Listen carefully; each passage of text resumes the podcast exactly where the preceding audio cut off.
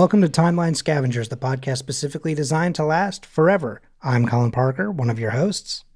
And I'm James Anderson, your other host. On this show, we're going through the MCU in historical order, scene by scene, or day by day, until the end of time. That we are, James. And today we are back for some Luke Cage action. Um, this is Luke Cage season two, episode 11, still. Uh, and we're starting at 18 minutes 46 seconds, and we're going to end at 18 minutes and 52 seconds.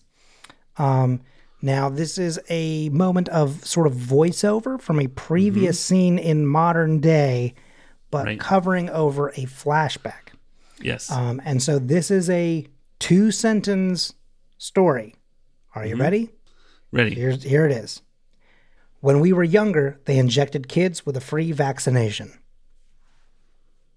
John McIver is one of those kids in a line of boys waiting to see the doctor. When he gets to the front, uh, we see him get his vaccination. That's it. Yep. It's just, I mean, it's just like a small room, like Yep. a row of like maybe 10 boys kind of thing. I mean, there could be clearly probably more, but we're just Right, starting yeah. from like a specific spot where you can just see there's like a doctor with like a case and needles and stuff like that. And he's just, people are walking up, gives them a jab, they move on. Yep. James, any thoughts on this uh, scene? I mean, it. You know, again, it's sort of like, uh, and we've we've uh, filtered out f- the flashbacks and put them in the in the timeline, and I love it very much, even though it's sort of like, kind of like we talked about with uh, the Daredevil, Maggie and Jack in the kitchen, where it's like, it's supposed to be just sort of like a brief glimpse, but uh, okay, let's talk about this. You know. Single human motion and then it's done. Sure. I stop me if I've told you this before because it is sort of a go-to story. It's freshman year. Um, I have I have to get it's freshman year of college. I have to get a couple of vaccinations like at the beginning of college. Yeah. As you do. So I went there. I was gonna meet my girlfriend to take the bus to the mall. I ended up buying the Tenacious D album. Um, but before that, what happened was actually she was in the waiting room of the of the health of the clinic. I was in the the you know the room getting the vaccinations. Uh, I hadn't eaten any anything. I hadn't eaten. I hadn't eaten anything or had anything to drink. So I did pass out on the lady, and I wasn't as as big as I am now Yeah. but I was still larger than her by a good foot and a half. Yeah. So she had to like catch me, kind of shove me up against the wall, and then get me uh, a cup of Sprite. hmm And some of the best, I remember it as like focaccia bread, and I'm not sure why that was what they gave me. I don't know if it was someone's they were lunch. like, yeah, probably just someone going, Ted, hey. He's like, oh, come on. I brought this from home. And they're like, we know. Did I focaccia at a bad time? God, but anyways, it was the, some of the best tasting bread I've had in my life, and then I went uh, went on out of there. But uh, that's all to say, hey, eat and drink before you get uh, your vaccinations because that can be a problem. Yeah, one time they tried to take blood from me from some for something uh, like at school or something like that, and I remember they went to take blood and like I nearly passed out, Yeah, and they were like, "Hello," they're like, "Did you not eat or drink today?" They're like, "Like you know, like we told you," and I said, "No," I was like, "I mean, I literally just ate lunch like an hour ago." I was like, "I, I just," I said that the sight of the needle and the blood, blood especially is like caused me to, and they're like, "Oh, okay," they're like, "Gotcha." yeah, they thought I was just being like irresponsible, but I was like, no, no, no. I just, I literally, everything about what just happened is kind of my worst nightmare. And they're like, okay, never Yep. mind, noted.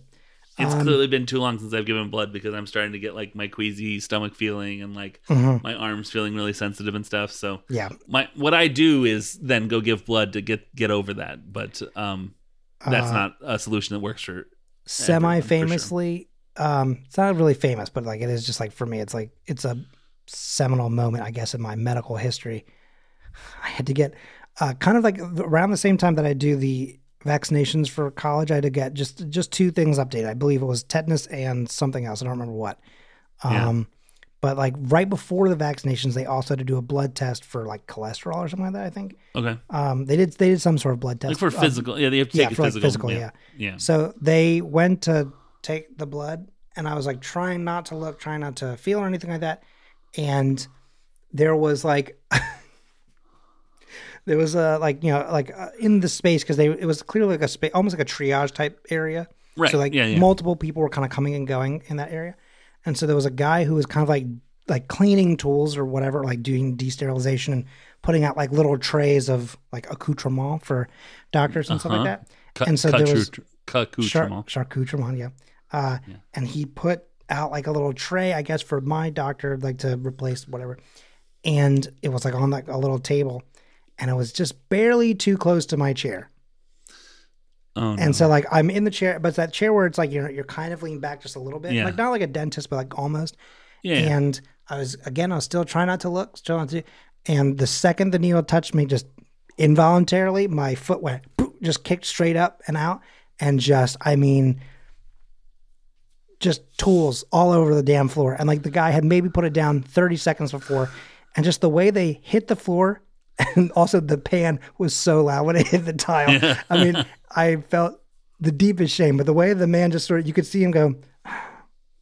And he just turned around and looked at it, and I was like, and he, uh, he was like, like I think there was a moment of like, you know what, that's my bad. I shouldn't have put it that close to like Right. the, but like in his head, I think he was like, yeah, this is probably far away enough. But like just the way he was like, God, I mean, just you could, I mean, like fifteen things on that platter, and I just kicked it straight up. And he was like, He's like, again? Oh, I've also accidentally uh, hit someone in the, almost the same way. Like they have a note on my thing about me not liking needles and stuff, and that I can be squirmy.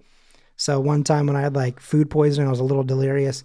They were trying to like kind of keep me still a little bit, just in case, because they could tell that I was like, you know, not having it. And they did that, and I like need a guy, and he was like, "Cool," and he was like, "Sorry." Anyway, um, let's not talk about our needle experience though. We should Yeah. get to the needle experience here because this is definitely Yeah. the more important story. For We've sure. talked about it a little bit, to be clear, during the uh, conversation of the flu of 1918.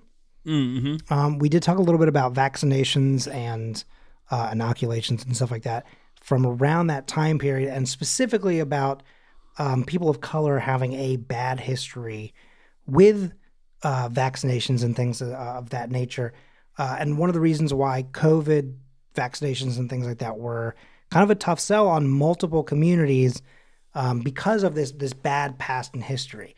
Um, so Right. we, we have touched on it before. Um, so I wasn't going to go too deep into it just since it's a topic we've already t- touched on. But I do have an article um, from UNICEF called Dispatch from uh, Jamaica Vaccines Work Then and Now. For UNICEF Jamaica consultant uh, helping her mother get the COVID 19 vaccine in June to, uh, 2021 brought back memories of her own experience as a child being vaccinated for polio during an outbreak in 1982. Uh, and uh, they reached out to to this um, consultant, Gail Hoad, I believe is how you pronounce it, H O A D. I'm, Yeah. I'm assuming it's I like say Toad I would say Hode. Yeah. um, for more insight into vaccine hesitancy in Jamaica and other challenges she's tackling in her role um, in communications uh, down there. So, uh, the COVID 19 pandemic hasn't been easy for many Jamaican families, uh, but they count their blessings. Uh, she got, uh, sorry, her, her mother got her second shot of the COVID vaccine on June 13th.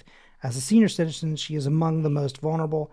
Um, COVID uh, COVID nineteen sorry, literally put much of her life on hold. Uh, seniors were told to stay at home, so I did all the grocery shopping. Places of worship were closed, uh, and church is a big part of life in that area. Uh, was only accessible online. A former teacher, she still loves, uh, as a former teacher rather, her mom still loves working with children as part of an organization serving girls. That was disrupted. It took time for her to accept restrictions on supermarket trips, and was uh, let, and it took uh, a lot of time to adapt to meetings and church on Zoom. Mm-hmm. Um, so things like that. Okay, I'm going to scoot for a little bit. So this is just some of the, the basic stuff of COVID that we you know, are, are aware of.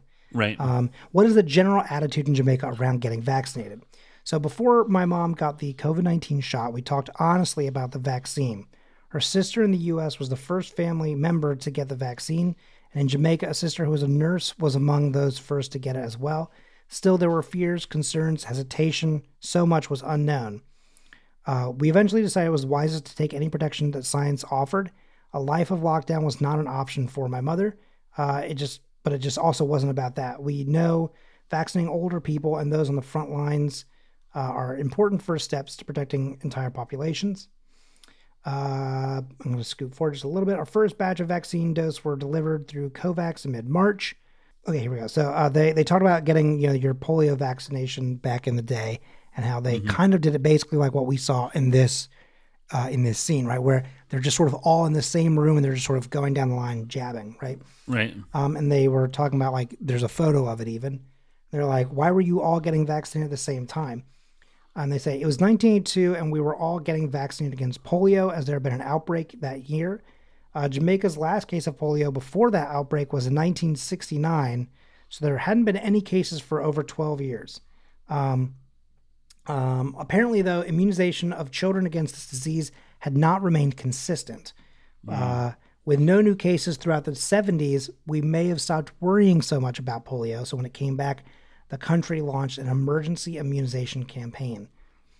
Um, we continued to do so until it was eradicated worldwide. Uh, sorry, uh, sorry, until it is eradicated worldwide. Sorry, and we're getting close. We just need to keep immunizing. Um, so they talk about that a little bit. Hang on. Okay, no, okay. So I'm gonna actually pivot here real quick and go to a Okay. different article here, and this one is from uh, the Jamaica Observer. Uh, so this is uh, a publication in Jamaica. Um, And this is about the history of the pandemic uh, uh, in general, right? So this is kind of part partially on the account of the smallpox inoculation and stuff like that. So this sort of continues through. So uh, this is written by sorry Louis Moyston, M O Y S T O N. Okay. Um, the history of the pandemic is interesting and instructive. It is fascinating and remarkable in terms of how it forces people to think about their existence, especially in the spiritual realms. It is informative and enlightening due to its insightful revelations of profound changes in the spiritual, social, cultural, economic, and political spheres. So, just a brief investigation into the history of pandemics uncovers a contrasting world before vaccines and the other world after vaccine. Uh, let's see. They talk a little bit about looking into the smallpox vaccine using uh, cowpox material in 1726. There had been an out, uh, outbreak of smallpox epidemic in Boston. Uh, it was prior and during this crisis that an African slave, uh, Onesimus, Onesimus, recognized the disease and told his master about his personal experience with smallpox and how it was treated in Africa. Um, the course of the long history of mankind has been marked with milestones of infectious diseases in humans and humans' responses to diseases. Um, hang on a second. This is just uh, literally about like just the history of disease in general. In 1706, uh, this enslaved West African man was purchased uh, to a minister, Cotton Mather. Uh-huh. Um, he was a popular figure in Boston history.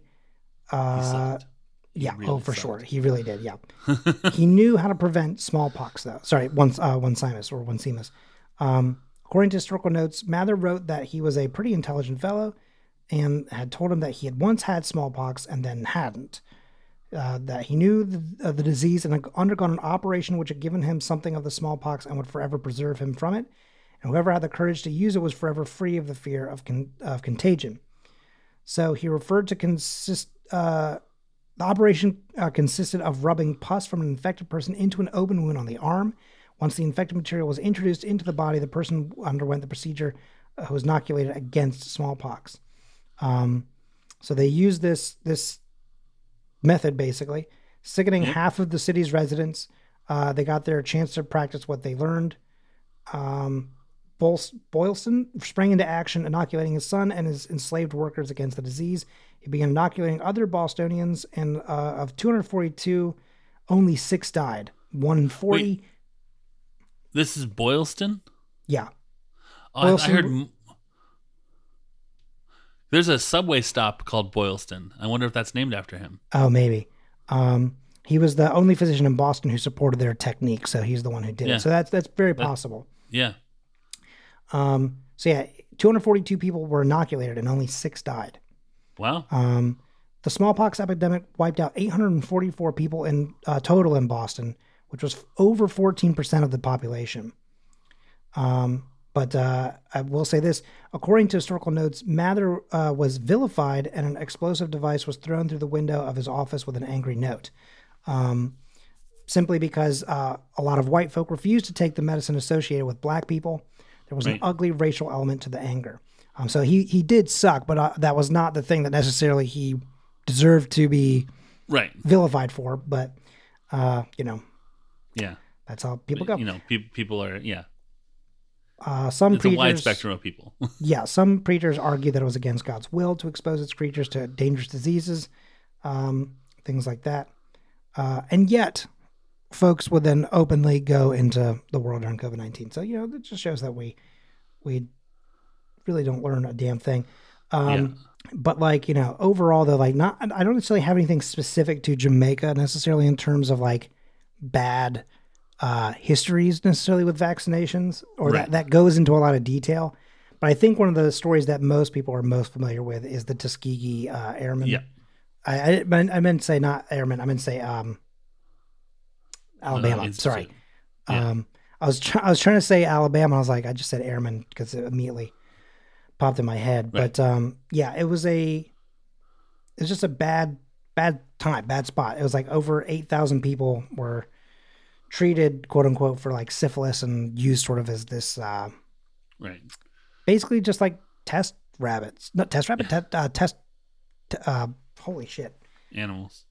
Yeah, yeah. I mean, like like like lab rats in a way, you know. Right. Like, um, and uh, it just has a really bad history, and so of course people are very slow to um, believe and understand, and not understand, but like you know what I'm saying, like Right. accept maybe uh, these these changes.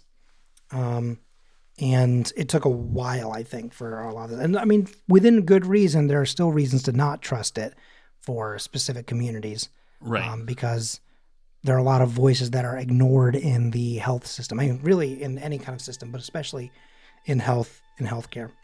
right. Um, and we'll get into it later in a future scene as to why this one also kind of leans into that. Right. Um, but yeah, that's what happens in this scene. Is just you know a bunch of young men getting immunized, um, and um, so far no repercussions. But obviously there's there's more to more to come. There's still time. Exactly. that, that's for sure. Um, so that's all that I have. Cool. So that's all that I have. Uh, did you have anything else, James? Uh, I did not. I did not. Um, would, do you think that it's time to kind of form an orderly queue and uh, and head on out of here? Absolutely. Cool. Uh, well, thank you so much for listening, everyone. And as always, I am James Anderson. And I'm Colin Parker. And just to let you know, so that you are aware of this, for full disclosure, Werner Reinhardt is still in prison.